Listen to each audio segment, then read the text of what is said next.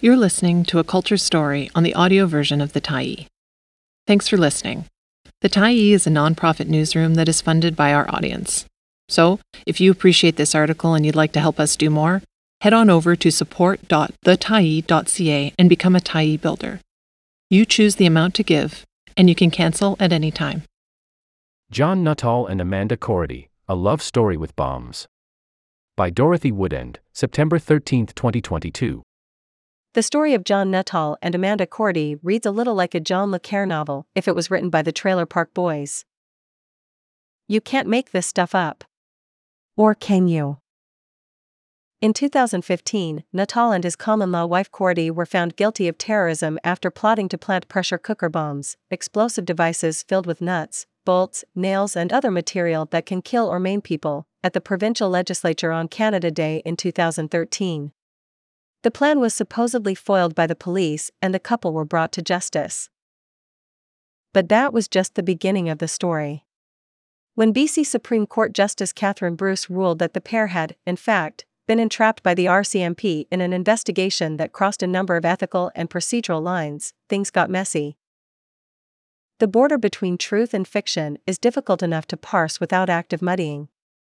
But that is what happened in the case of Surrey, B C, residents Nuttall and Korody. How it happened is the subject of Pressure Cooker, a new limited series podcast from Vancouver filmmaker Dan Pierce. The series launched September sixth on C B C. Authorities had begun investigating Nuttall in two thousand twelve, after receiving a tip that he had killed a Jewish woman. He later maintained that he'd made the story up. Nuttall converted to Islam in two thousand eleven and had come under greater police scrutiny after a neighbor reported his unusual behavior, which included speaking loudly on a phone about blowing up Islamic countries. At the time, the ground war in Afghanistan was still raging. In April two thousand thirteen, the Boston Marathon bombing rocked the U S. The collective fear of terrorism was palpable. Project Souvenir, a joint operation between the Canadian Security Intelligence Service and the R C M P, was launched, with undercover police officers befriending Nuttall and Korody, who were described by police as self-radicalized and inspired by Al-Qaeda ideology. An agent worked hard to convince the pair that their over-the-top plans to bring about jihad, or holy war, could have a major impact on world events. Although aspirations to build rockets and hijack a submarine were eventually abandoned in favor of more attainable violence, you can build a pressure cooker bomb with ingredients from any hardware store, even the simplest schemes when awry as the couple were either high on drugs, playing video games, or simply not capable of completing even simple tasks such as buying necessary supplies to build the bombs. It was the couple's ineptitude that contributed to Bruce overturning their terror convictions after a jury found them guilty in two thousand sixteen. In her dismissal of the case, she said calling Nuttall, then forty-one, and Korody, thirty-three, unsophisticated would be generous. The R C M P essentially manufactured the crime and then arrested the pair, Bruce found, and the case was a travesty of justice. In two thousand eighteen, the B C Appeal Court upheld the ruling. What a long, strange trip it's been. The strangeness of the story attracted the attention of filmmaker Pierce, who had initially envisioned making a feature film. But instead of a dark and satirical retelling, Pierce decided to focus on the love story at the center of events, an idea that resonated with the couple.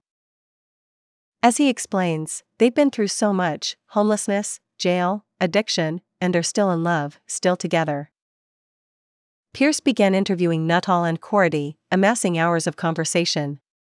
The decision to retell their experience as a podcast wasn't initially what they expected, Pierce says. They originally thought their roles would be played by actors, so the idea of using their real voices came as a bit of a change in direction. But in marshalling the sheer amount of information, audio recordings, surveillance tapes, as well as hours of personal interviews, a podcast turned out to be ideal. As opposed to a ninety-minute feature film, the format allowed Pierce to dive deep, looking at the couple's backstory, interviewing family and friends in order to provide greater context. Was it difficult for them to revisit certain events? Not really, they had a story to tell, says Pierce. Even in its most straightforward retelling, that story is pretty out there. So, where to begin? Pierce has started working on the story after reading a Vice piece on the court proceedings.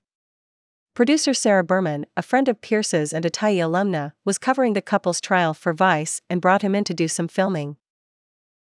Pierce explains that painting the audio-only scene for an audience requires a careful balance of narrative, character and events. Some of the early interviews took place outside. You can hear the skitran in the background, or in the couple's apartment. This variation lends an authentic, seat-of-your-pants quality that wouldn't have been achievable in a more formal interview style.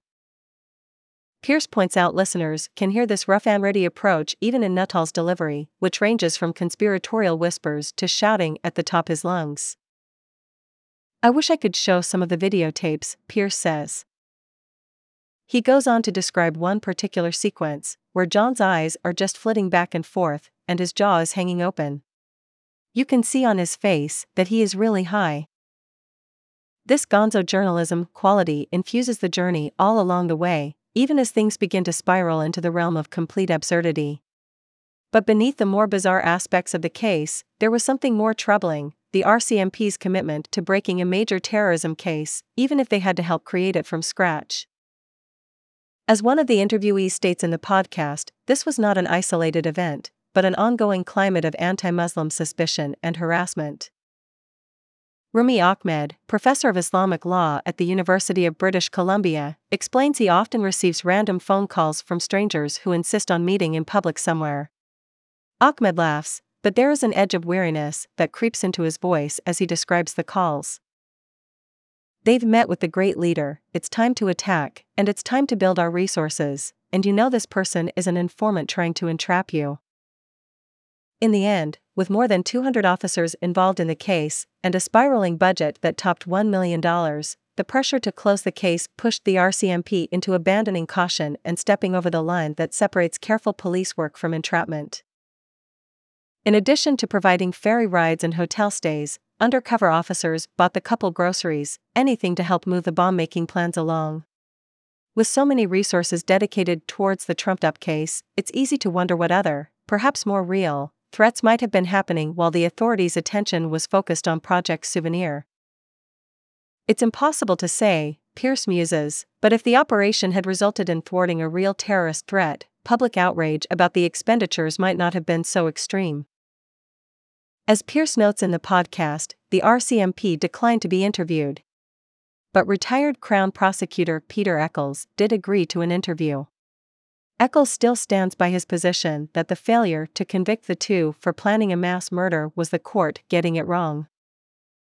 The division inside the R C M P itself was another aspect to the story. Whereas one unit was extremely mindful of not crossing the line between building a case and entrapment, the impatience on the part of the investigative unit eventually took over, and the undercover scenarios planned and executed grew increasingly out of control. This Keystone Cops quality, juxtaposed with a potential terror incident, makes for an uneasy free zone. Amid the entertainment and absurdity, it's easy to forget that the couple had aimed to have explosives go off in the midst of a public celebration, when families and children would be present. Surveillance footage released during their trial showed them making the pressure cooker bombs in a hotel room in Delta, and then planting the devices at the legislature. Fortunately, the bombs didn't detonate. As Pierce unpacks Nuttall's and Korody's motivations, namely terrorism and the belief that if they failed in their mission they would be killed by Al-Qaeda operatives, reality sails out the window. But beneath the Jason Bourne movie references, the pathos of the situation comes through in whispered exchanges that the couple recorded when they were left alone by the undercover officers. In these conversations, the pair give voice to their misgivings and uncertainty about their chosen path. In one particular discussion, they come perilously close to the realization that the entire thing is a setup. But as one of couple's friends explains in an interview, Nuttall's inability to see obvious traps was a holdover from their days of playing Dungeons and Dragons role-playing games. Ultimately, it isn't Nuttall and Korody, but the R C M P who, charged with the responsibility of public safety, arguably abandoned their own regulations in the operation. As Justice Bruce stated in her two thousand sixteen ruling, simply put, the world has enough terrorists. We do not need the police to create more out of marginalized people who have neither the capacity nor the sufficient motivation to do it themselves. Why the R C M P persisted as long as they did is the bigger question and casts a decidedly unflattering light on the Canadian justice system.